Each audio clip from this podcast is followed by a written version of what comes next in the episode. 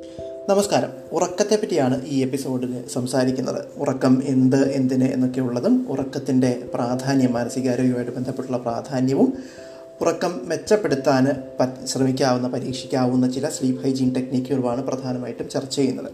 ഉറക്കം എന്താണ് എന്ന് ചിന്തിച്ചാൽ ഉറക്കമൊരു essential state of body and മൈൻഡാണ് ശരീരത്തിന് ഒഴിച്ചുകൂടാനാവാത്ത മനുഷ്യരെയും മറ്റ് മിക്കവാറും ജീവികളെയൊക്കെ ഒക്കെ സംബന്ധിച്ച് ഒഴിച്ചുകൂടാൻ കഴിയാത്ത വളരെ പ്രധാനപ്പെട്ട ഒരു പ്രത്യേക സ്റ്റേറ്റ് ഓഫ് ബോഡിയാണ് ഒരു പ്രത്യേക അവസ്ഥയാണ്.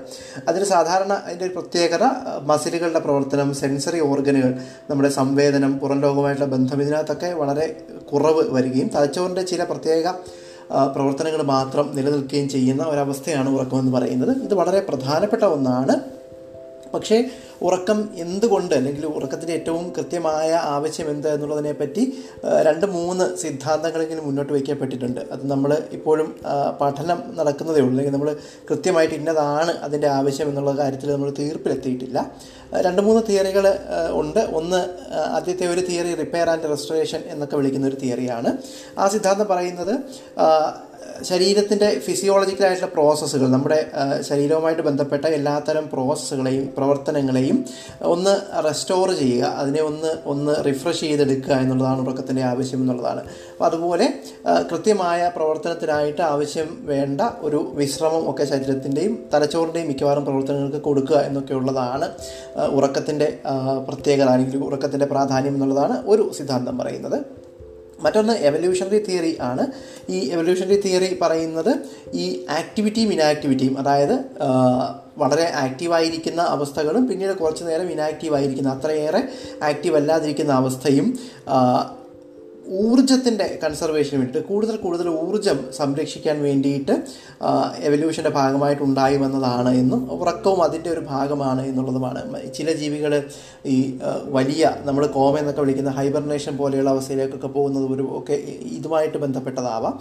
അത്തരത്തിൽ എവല്യൂഷണറി ആയിട്ട് നമ്മുടെ പരിണാമത്തിന്റെ ഭാഗമായിട്ട് തന്നെ വന്ന ഈ ഒരു സൈക്ലിക്കായ ഈ മാറ്റത്തിന്റെ ഒരു ഭാഗമാണ് ഉറക്കം എന്ന് പറയുന്ന മറ്റൊരു തിയറിയുണ്ട് അതുപോലെ ഇൻഫർമേഷൻ കൺസോൾട്ടേഷൻ അല്ലെങ്കിൽ മെമ്മറി കൺസോൾട്ടേഷൻ എന്നൊക്കെ പറയുന്ന മറ്റൊരു സിദ്ധാന്തമുണ്ട്. അത് പറയുന്നത് പകൽ സമയം അല്ലെങ്കിൽ നിങ്ങൾ ഉറന്ന് ഉണർന്നിരിക്കുന്ന സമയം ചുറ്റുപാടിൽ നിങ്ങൾ സ്വീകരിച്ച പുതിയ അറിവുകളും പുതിയ വിവരങ്ങളും ഒക്കെ അത് ഓർമ്മകളായിട്ടും പിന്നെ മറ്റ് തരത്തിലുള്ള അറിവുകളും ഒക്കെ ഒന്ന് കൺസോൾട്ടേറ്റ് ചെയ്ത് അവയെല്ലാം അടുക്കി പെറുക്കി വയ്ക്കാനും അതുപോലെ ഇനി അതിന്റെയൊക്കെ അടിസ്ഥാനത്തിൽ ഇനി വരാൻ പോകുന്ന ദിവസങ്ങൾക്ക് വേണ്ടി തയ്യാറെടുക്കാൻ തലച്ചോറിനെ സഹായിക്കുന്ന ഒരു ഫേസാണ് ഉറക്കം എന്നുള്ളതാണ് മറ്റൊരു തിയറി. അതിനെ ഇൻഫർമേഷൻ കൺസോൾട്ടേഷൻ അല്ലെങ്കിൽ മെമ്മറി കൺസോൾട്ടേഷൻ എന്നൊക്കെയാണ് പൊതുവിലെ പറയുക.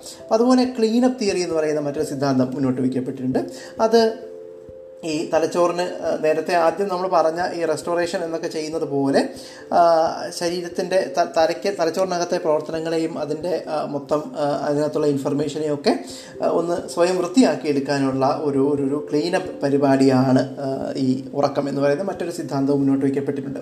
ഇതിനൊക്കെയും ഇതിന ഇതിനകത്തൊക്കെയും ചിലപ്പോൾ ശരീര അംശങ്ങളുണ്ടാവുക ഇതൊക്കെയും ഒരു പക്ഷേ പ്രധാനവുമാകാം. അത്തരത്തിൽ നമ്മൾ ഒരു ഫൈനലായ അവസാന തീർപ്പിലൊന്നും എത്തിയിട്ടില്ല. അപ്പോൾ ഇവയൊക്കെയാണ് ഉറക്കത്തെ സംബന്ധിച്ച് മുന്നോട്ട് വയ്ക്കപ്പെട്ടുള്ള പ്രധാനപ്പെട്ട സിദ്ധാന്തങ്ങൾ ഉറക്കം എന്തിന് എന്നുള്ളത്. ഏത് വഴിക്കായാലും ഉറക്കം വളരെ പ്രധാനപ്പെട്ടതാണ് എന്നുള്ള കാര്യത്തിൽ സംശയമൊന്നുമില്ല. ചില പിന്നെ പഠനങ്ങൾ പറയുന്നത് അല്ലെങ്കിൽ ചില പഠനങ്ങളുടെ അടിസ്ഥാനത്തിൽ ചില ശാസ്ത്രജ്ഞർ പറയുന്നത് ഒരു മണിക്കൂറിന് നിങ്ങൾക്ക് സാധാരണഗതിയിൽ നഷ്ടമാകുന്ന ഒരു മണിക്കൂറിന്റെ ഉറക്കത്തിന്റെ കേട് തീർക്കാൻ ചിലപ്പോൾ നാല് ദിവസം വരെയൊക്കെ വേണ്ടി വരുമെന്നാണ്. നാല് ദിവസത്തേക്ക് ഉറക്കം തന്നെ വേണ്ടി വരുമെന്നാണ്. അപ്പോഴും ഒരു ദിവസം ഉറക്കം ഇല്ലാതിരുന്നിട്ട് ഇങ്ങനൊരു കണക്ക് വെച്ചിട്ട് ബാക്കി നാലഞ്ച് ദിവസം കൊണ്ട് ആ ഉറക്കം അങ്ങ് ഉറങ്ങി തീർക്കാമെന്ന് വിചാരിക്കുന്നത് ശരിയല്ല താനും അത്തരത്തിൽ പിന്നെ പണം സൂക്ഷിച്ചു വെക്കുന്ന പോലെ ലോൺ എടുത്തിട്ട് തിരിച്ചടയ്ക്കുന്ന പോലൊരു പരിപാടിയല്ല ഉറക്കം. അതുകൊണ്ട് തന്നെ രാത്രി മുഴുവനും ഉറക്കം നിൽക്കുന്നത് പ്രത്യേകിച്ചും തുടർച്ച തുടർച്ച അങ്ങനെ സംഭവിക്കുന്നത് ഒരിക്കലും ശരീരത്തിന് അത്ര നല്ലതല്ല. ഒഴിവാ പറ്റുമെങ്കിൽ ഒഴിവാക്കാൻ ഒഴിവാക്കേണ്ട ഒരു കാര്യം തന്നെയാണ്. ഉറക്കത്തിന് പല മാനസികാരോഗ്യമായിട്ട് ശാരീരികമായിട്ടുള്ള ഒരുപാട് പ്രവർത്തനങ്ങളുമായിട്ട് ഉറക്കത്തിന് വലിയ ബന്ധമുണ്ട്. മാനസികാരോഗ്യമായിട്ട് ബന്ധപ്പെട്ടും ഉറക്കത്തിന് വളരെ പ്രധാനപ്പെട്ട ഒരു പങ്കാണുള്ളത്. മാനസികാരോഗ്യവും ഉറക്കവും തമ്മിലൊരു മ്യൂച്വൽ റിലേഷൻഷിപ്പാണ്. ഒന്ന് മറ്റൊന്നിനെ സ്വാധീനിക്കുന്ന തരത്തിലാണ്. ഉദാഹരണത്തിന് ഡിപ്രഷൻ ആങ്സൈറ്റി അതല്ലെങ്കിൽ A D H D seasonal affective disorder എന്നൊക്കെ പറയുന്ന കുറേയേറെ അസുഖങ്ങൾക്ക് ഉറക്കവുമായിട്ട് നേരിട്ടുള്ളൊരു ബന്ധമുണ്ട്. എന്ന് വെച്ചാൽ അത്തരം അസുഖങ്ങളുള്ള ആളുകൾക്ക് പലപ്പോഴും അസുഖത്തിന്റെ ഭാഗമായിട്ട് അവരുടെ ഉറക്കത്തിന് ഭംഗം വരാം ഉറക്കത്തിന്റെ ക്വാളിറ്റി നന്നായിട്ട് എത്ര ഉറങ്ങിയാലും നന്നായിട്ട് ഉറങ്ങി എന്നൊരു തോന്നൽ വരാതിരിക്കും ഇങ്ങനെയൊക്കെ പലതരത്തിൽ ഉറക്കത്തിന്റെ അളവിനെയും ഉറക്കത്തിന്റെ ഗുണത്തെയും ഒക്കെ ഈ രോഗങ്ങൾ രോഗാവസ്ഥകൾ ബാധിച്ചേക്കാം. അത് രോഗത്തിന് ചികിത്സ എടുക്കുന്നതിന്റെ ഭാഗമായിട്ട് അതിനകത്ത് മാറ്റങ്ങൾ വരാം. മറ്റൊന്ന് ഉറക്കം കുറയുക എന്നുള്ളത് പലതരത്തിൽ നമ്മുടെ മാനസികാരോഗ്യത്തെയും മാനസിക വ്യാപാരങ്ങളെയും സ്വാധീനിക്കാം.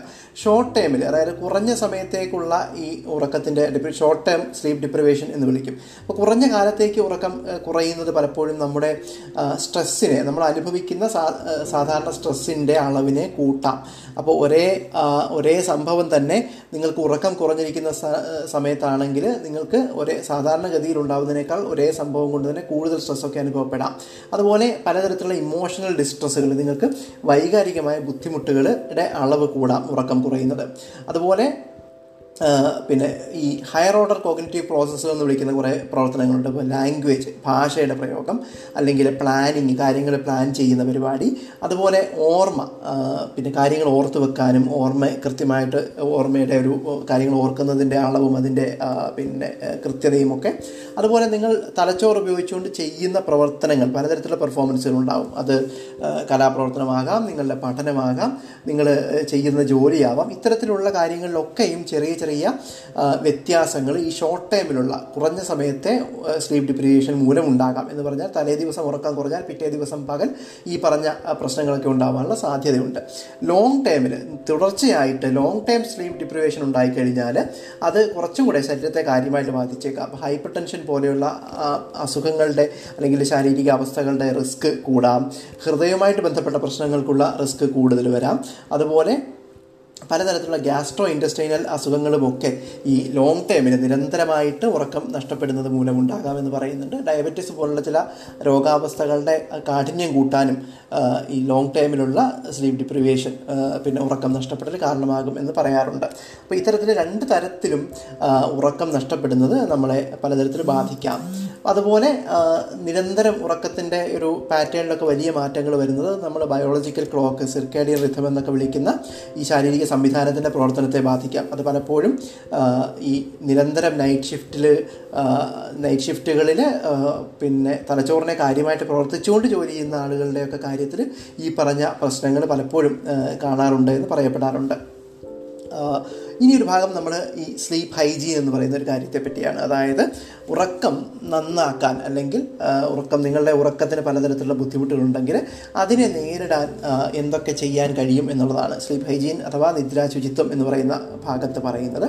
അതിന് ഒരു പ്രധാന കാര്യം നിങ്ങളുടെ ദൈനംദിന ജീവിതത്തിലെ സ്ട്രെസ്സ് കുറയ്ക്കാൻ ശ്രമിക്കുക എന്നുള്ളതാണ്.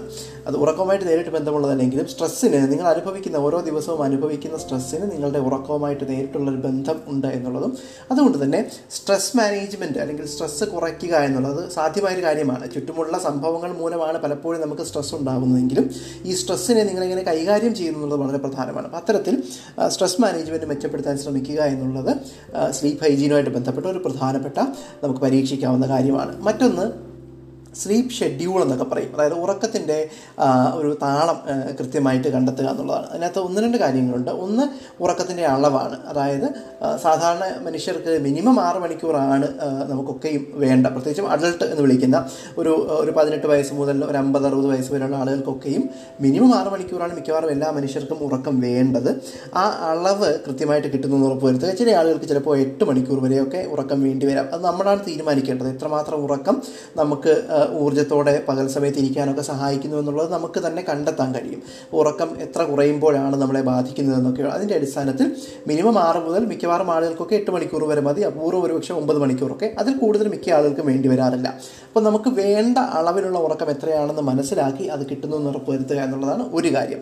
മറ്റൊന്ന് സ്ലീപ്പ് ഷെഡ്യൂളിന്റെ ഭാഗമായിട്ടുള്ളത് കൃത്യമായിട്ട് നിരന്തരം ഏകദേശം ഒരേ സമയത്ത് തന്നെ ഉറങ്ങാനും ഉണരാനും ശ്രമിക്കുക എന്നുള്ളതാണ്. അത് വീക്കെൻഡുകളിലും വീക്കെൻഡുകളിലുമൊക്കെ ചെറിയ മാറ്റങ്ങൾ വരാം. അത്തരം മാറ്റങ്ങൾ വരുന്നത് പോലും നിങ്ങൾ സാധാരണ കണ്ടെത്തുന്ന ഷെഡ്യൂളിൽ നിന്നും ഒരു മണിക്കൂർ വരെ അങ്ങോട്ടോ ഇങ്ങോട്ടോ ആകാം. അതിൽ കൂടുതൽ വലിയ വേരിയേഷനുകൾ വരാൻ പാടില്ല എന്നുള്ളതാണ് ഒരു പ്രധാന കാര്യം. അപൂർവമായിട്ട് പല ചില ദിവസങ്ങളിലോ യാത്ര ചെയ്യേണ്ടി വരുമ്പോഴോ ഒക്കെ വ്യത്യാസം വരാമെങ്കിലും ഉറങ്ങാൻ പോകുന്നതും ഉണരാൻ ഉണരുന്നതുമായ സമയത്തിന് ഒരു ഷെഡ്യൂൾ ഉണ്ടാക്കാൻ ശ്രമിക്കുക. പരമാവധി അത് കൃത്യമായിട്ട് ഫോളോ ചെയ്യാൻ ശ്രമിക്കുക എന്നുള്ളത് വളരെ പ്രധാനമാണ്. മറ്റൊന്ന് ഒരു നൈറ്റ്ലി റുട്ടീൻ കണ്ടെത്തുക എന്നുള്ളതാണ്. അതായത് ഉറങ്ങുന്നതിന് തൊട്ട് മുമ്പുള്ള ഒരു ഒരു മണിക്കൂറോ അരമണിക്കൂറോ ഒക്കെ സമയം നിങ്ങൾ കൃത്യമായിട്ട് നിരന്തരം ഒരേ കാര്യം തന്നെ ചെയ്യാൻ ശ്രമിക്കുക എന്നുള്ളതാണ്. അത് ഉറക്കത്തിലേക്ക് നമ്മളെ നയിക്കാൻ സഹായിക്കുന്ന കാര്യങ്ങളാവും.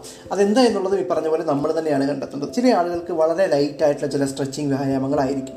ചില ആളുകൾക്ക് പാട്ട് കേൾക്കുകയോ അല്ലെങ്കിൽ ഈ ഉറങ്ങാൻ സഹായിക്കുന്ന ചില തരം വീഡിയോകൾ സൗണ്ടുകളൊക്കെ ഉണ്ട്. അത്തരം സാധനങ്ങൾ കേൾക്കലാവാം. ചില ആളുകൾക്ക് ജേർണലിംഗ് എന്നൊക്കെ പറയുന്ന ആ ദിവസം നടന്ന പ്രധാനപ്പെട്ട ചില കാര്യങ്ങളെ പറ്റി എഴുതി വെക്കുന്നത് പോലെയുള്ള എന്തെങ്കിലും ആവാം. ചില ആളുകൾക്ക് എന്തെങ്കിലും ഈ ലൈറ്റായിട്ടുള്ള ഒരുപാട് തലച്ചോറ് പ്രവർത്തിക്കേണ്ടി വരാത്ത ചെറിയ എന്തെങ്കിലും വായന പോലത്തെ പരിപാടിയാവാം. ചില ആളുകൾക്ക് പിന്നെ ഒന്ന് കുളിക്കുക എന്നുള്ളതാവാം.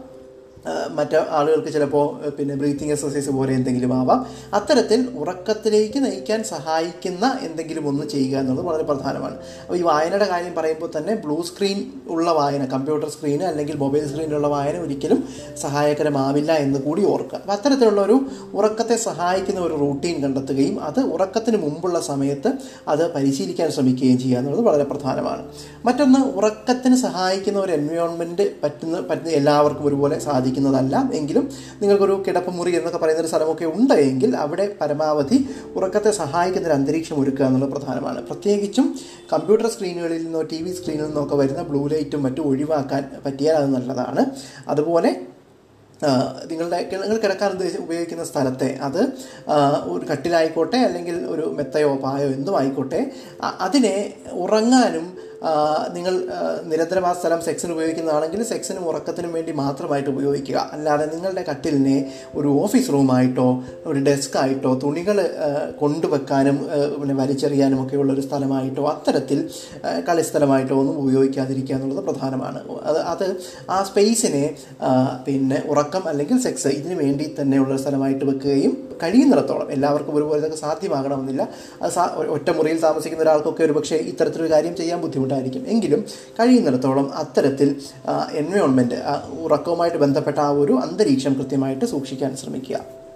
മറ്റൊരു പ്രധാനപ്പെട്ട കാര്യം പകൽ സമയത്ത് ഉള്ള ഫിസിക്കൽ ആക്ടിവിറ്റി അത് എക്സസൈസ് ആവാം നടത്തമാവാം ഏതെങ്കിലും തരത്തിലുള്ള എക്സസൈസ് ആക്ടിവിറ്റി ഫിസിക്കൽ ആക്ടിവിറ്റി ചെയ്യുക എന്നുള്ളത് വളരെ പ്രധാനമാണ്. കാരണം അത് ശരീരത്തിൽ എൻഡോർഫിനുകളുടെ അളവ് കൂട്ടുകയും ഉറക്കത്തെ സഹായിക്കുകയും ഒക്കെ ചെയ്യുന്ന മാത്രമല്ല മാനസികാരോഗ്യത്തെ തന്നെ സഹായിക്കുന്ന ഒരു കാര്യമാണ്. അപ്പോൾ അതുകൊണ്ട് കൃത്യമായ ഫിസിക്കൽ ആക്ടിവിറ്റി കിട്ടുന്നു എന്ന് ഉറപ്പുവരുത്തുക എന്നുള്ളത് മറ്റൊരു പ്രധാനപ്പെട്ട കാര്യമാണ്. അതുപോലെ പകലുറക്കം പകലുറക്കം ചില ആളുകൾക്ക് തീരെ ഒഴിവാക്കാൻ കഴിയാത്തതാണ്. എങ്കിലും പകലുറക്കം ഒഴിവാക്കുന്നതാണ് പൊതുവിൽ രാത്രിയിലെ ഉറക്കത്തിന് നല്ലതെന്നാണ് പറയപ്പെടുന്നത്. ഇനി പകലുറക്കം തീരെയും ഒഴിവാക്കാൻ കഴിയാത്ത ആളുകളാണ് നിങ്ങളെങ്കിൽ അത് ഒരു പരമാവധി മുപ്പത് മിനിറ്റ് വരെയൊക്കെ ലിമിറ്റ് ചെയ്യുക എന്നുള്ളത് വളരെ പ്രധാനമാണ്. പറ്റുമെങ്കിൽ ഒഴിവാക്കുക ഇല്ലെങ്കിൽ ഒരു മുപ്പത് മിനിറ്റിൽ താഴെ നിർത്തുക ഈ പകലുറക്കത്തിന് എന്നുള്ളത്. അതുപോലെ രാത്രി സമയത്ത് അതായത് ഉറങ്ങാൻ നിങ്ങൾ ഉറങ്ങാനായിട്ട് തിരഞ്ഞെടുക്കുന്ന സമയത്തിനും ഒരു നാല് മണിക്കൂർ മുമ്പ് വരെയുള്ള സമയം നിങ്ങളുടെ കഫീൻ അതുപോലെ പഞ്ചസാര തുടങ്ങിയ സാധനങ്ങൾ കഴിക്കുന്നത് കഴിയുമെങ്കിൽ ഒഴിവാക്കുക അല്ലെങ്കിൽ പരമാവധി കുറയ്ക്കുക. അത് ചായയും കാപ്പിയും പോലുള്ള പാനീയങ്ങളാവാം കോള സോഫ്റ്റ് ഡ്രിങ്ക് പോലെയുള്ള മധുരം ചേർത്ത പിന്നെ സാധനങ്ങളാവാം. സ്മോക്കിംഗ് ഈ പുകവലി പോലത്തെ പിന്നെ പ്രവർത്തനങ്ങളാണ് പുകവലിയൊക്കെ കഴിയുമെങ്കിൽ ഒഴിവാക്കേണ്ടതാണ് സംശയമില്ല. ഇനി അഥവാ അത് ചെയ്യുന്നവരാണെങ്കിൽ ഇത്തരത്തിൽ കഫീന്റെയും കാർബോഹൈഡ്രേറ്റുകൾ അല്ലെങ്കിൽ കടുത്ത പഞ്ചസാര ചേർത്ത ഇത്തരം ഭക്ഷണസാധനങ്ങളുടെയൊക്കെ ഇൻടേക്ക് ഒരു നാല് മണിക്കൂർ നേരത്തേക്കെങ്കിലും ഒഴിവാക്കാൻ ശ്രമിക്കുക എന്നുള്ളത് വളരെ പ്രധാനമാണ്. ഇന്നത്തെ കാലത്ത് വളരെ പ്രധാനപ്പെട്ട മറ്റൊരു കാര്യം ഈ സ്ക്രീൻ എക്സ്പോഷറുമായിട്ട് ബന്ധപ്പെട്ടതാണ്. ബ്ലൂ സ്ക്രീൻ നമ്മുടെ മൊബൈൽ സ്ക്രീന് അല്ലെങ്കിൽ ലാപ്ടോപ്പ് സ്ക്രീൻ പോലെയുള്ള ബ്ലൂ സ്ക്രീനുകളുമായിട്ടുള്ള സമ്പർക്കം ഒരു രണ്ട് മണിക്കൂർ. ഉറക്ക ഉറങ്ങാൻ നിങ്ങൾ എടുക്കുന്ന അല്ലെങ്കിൽ ഉറങ്ങാൻ തുടങ്ങുന്ന സമയത്തിന് ഒരു രണ്ട് മണിക്കൂർ മുമ്പ് വരെ മുമ്പ് എങ്കിലും ഈ ബ്ലൂ സ്ക്രീനുമായിട്ടുള്ള എക്സ്പോഷർ കുറയ്ക്കാൻ പറ്റുമെങ്കിൽ വളരെ നല്ലത്. ഏറ്റവും കൂടുതൽ ഒരു മണിക്കൂറെങ്കിലും അത് നിർബന്ധമായിട്ടും വേണമെന്നാണ്. പ്രത്യേകിച്ചും നിങ്ങളുടെ ഉറക്കത്തിന് ബുദ്ധിമുട്ടുള്ള ഒരാളാണ് നിങ്ങളെങ്കിൽ ഇത് വളരെ പ്രധാനപ്പെട്ട ഒരു കാരണം തന്നെയാകാം. അപ്പോൾ അതുകൊണ്ട് ഒരു മണിക്കൂർ അല്ലെങ്കിൽ രണ്ട് മണിക്കൂർ പറ്റുമെങ്കിൽ രണ്ട് മണിക്കൂർ വരെ ഈ ബ്ലൂ സ്ക്രീനുമായിട്ടുള്ള എക്സ്പോഷർ കുറയ്ക്കുന്നതിനെ പല ആളുകൾക്കും നഷ്ടപ്പെട്ട ഉറക്കത്തിന്റെ ക്വാളിറ്റി തിരിച്ചു കൊണ്ടുവരാൻ വേണ്ടി സഹായിക്കാറുണ്ട്. അപ്പോൾ അത് പരീക്ഷിക്കാവുന്ന മറ്റൊരു കാര്യമാണ്. അതുപോലെ തന്നെ പ്രധാനമാണ് അത്താഴവും ഉറക്കവും തമ്മിലുള്ള സമയത്തിന്റെ ഒരു ഗ്യാപ്പ് എന്ന് പറയുന്നത്. മിക്കവാറും പല രാജ്യങ്ങളിലെയും ഡോക്ടർമാരുടെ സംഘടനകളും ഒക്കെ അത് അഡ്വൈസ് ചെയ്യുന്നത് ഒരു രണ്ട് മുതൽ മൂന്ന് മണിക്കൂറെങ്കിലും വേണമെന്നാണ്. അതായത് നിങ്ങൾ ആ ദിവസത്തെ അവസാനത്തെ ഭക്ഷണം നമ്മൾ അത്താഴം എന്ന് വിളിക്കുന്നത് അത് വളരെ ലൈറ്റ് ആയിരിക്കണം എന്നുള്ള കാര്യം പൊതുവിൽ പറയാറുള്ളതാണ്. അത്താഴം ഒരിക്കലും വയറ് നിറച്ച് അത്താഴം കഴിക്കുന്നത് നല്ല ശീലമല്ല. അങ്ങനെ അത്താഴം കഴിക്കുന്ന ഈ കഴിക്കുന്ന അവസാനത്തെ ഭക്ഷണവും ഉറക്കവും തമ്മിലുള്ള ഒരു ഇന്റർവെൽ എന്ന് പറയുന്നത് രണ്ട് മുതൽ മൂന്ന് മണിക്കൂർ വരെയെങ്കിലും ആവുന്നത് വളരെ നല്ലതാണ്. മൂന്ന് മണിക്കൂറൊക്കെ ഉണ്ടാകുന്നത് വളരെ നല്ലതാണെന്ന് പറയാറുണ്ട്. അതുപോലെ ഉറങ്ങാൻ കിടന്നു കഴിഞ്ഞാൽ ഉറക്കത്തിലേക്ക് വേഗം എത്തിക്കാവുന്ന ചില പിന്നെ ടൂളുകളുണ്ട്. ചില ആളുകളെ സംബന്ധിച്ച് അത് ബ്രീത്തിങ് എക്സസൈസുകളായിരിക്കും പലതരത്തിലുള്ള ബ്രീത്തിങ് എക്സസൈസുകൾ പ്രത്യേകിച്ചും ഈ ഡയഫ്രമാറ്റിക് ബ്രീത്തിങ് എന്നൊക്കെ പറയുന്ന ആഴത്തിൽ ശ്വാസം എടുക്കുന്ന പോലെയുള്ള ചില ബ്രീത്തിങ് എക്സസൈസുകൾ ചില ആളുകൾക്ക് ചില കൗണ്ടിങ് റൂട്ടീനുകൾ ഇപ്പോൾ നൂറ് മുതൽ താഴേക്കൊക്കെ എണ്ണുക എന്നുള്ളതൊക്കെ അത് എല്ലാവർക്കും ഒരുപോലെ വർക്ക് ചെയ്യണമെന്നില്ല. എനിക്കൊക്കെ നൂറ് മുതൽ താഴേക്ക് എണ്ണാൻ ശ്രമിക്കുകയാണെങ്കിൽ പലപ്പോഴും ഈ എണ്ണലിൽ ശ്രദ്ധ കൂടിയിട്ട് ഉള്ള പോകാറുണ്ട് എങ്കിലും പല ആളുകൾക്കും കൗണ്ടിങ് റൂട്ടീനുകൾ സഹായിക്കാറുണ്ട്. അപ്പോൾ അത് നമ്മളെ നമ്മളെ സംബന്ധിച്ച് ഗുണകരമാണ് എങ്കിൽ അത്തരം കൗണ്ടിങ് റൂട്ടീനുകൾ ഉപയോഗിക്കാം. ചില ആളുകൾക്ക് ഇമേജറികൾ മനസ്സിൽ നിങ്ങളുടെ ഓർമ്മയിലുള്ളതോ സങ്കല്പത്തിലൊക്കെ ഉള്ളതായിട്ടുള്ള രസകരമായ അല്ലെങ്കിൽ സുഖകരമായ ചില ഇമേജറികൾ ചില ദൃശ്യങ്ങൾ മറ്റുമൊക്കെ മനസ്സിൽ കൊണ്ടുവരിക എന്നുള്ളത് ചില ആളുകളെ സംബന്ധിച്ച് ഉറക്കത്തിലേക്ക് വേഗം പോകാൻ സഹായിക്കുന്നവയാണ്. അപ്പോൾ ഇവയൊക്കെയാണ് പൊതുവിൽ പ്രയോഗിക്കാവുന്ന സ്ലീപ്പ് ഹൈജീൻ ടെക്നിക്കുകൾ ഒരിക്കൽ പറഞ്ഞ പോലെ ഇവയൊന്നും എല്ലാം എല്ലാവർക്കും ഒരേപോലെ പ്രവർത്തിക്കുന്നവയല്ല. എങ്കിലും ഈ മിക്കവാറും ടെക്നിക്കുകളിൽ ഏതെങ്കിലുമൊക്കെ പ്രത്യേകിച്ചും ബ്ലൂ സ്ക്രീനുമായിട്ടുള്ള എക്സ്പോഷർ പകൽ സമയത്തെ ഫിസിക്കൽ ആക്ടിവിറ്റി അതുപോലെ സ്ക്രീൻ എക്സ്പോഷർ കുറയ്ക്കൽ അത്താഴവും ഉറക്കവും തമ്മിലുള്ള ദൂരം എന്നൊക്കെ ഉള്ളത് മിക്കവാറും എല്ലാവർക്കും ഏറിയോ കുറഞ്ഞോ ഉറക്കത്തെ മെച്ചപ്പെടുത്താൻ സഹായിക്കുന്നവയാണ്.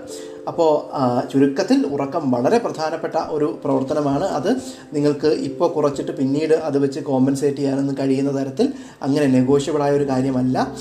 ഉറക്കത്തിന്റെ അളവും ഉറക്കത്തിന്റെ ഗുണവും ഒരുപോലെ പ്രധാനമാണ്. അതിന് അതിന് വളരെ പ്രധാനപ്പെട്ട നിങ്ങളുടെ ജോലിയും അത്തരം കാര്യങ്ങൾ പോലെ തന്നെ പ്രാധാന്യത്തോടെ കാണേണ്ട ഒന്നാണ് ഉറക്കം എന്നുകൂടി പറഞ്ഞിട്ട് തൽക്കാലം ഉറക്കത്തെപ്പറ്റി ഇത്രമാത്രം. നന്ദി.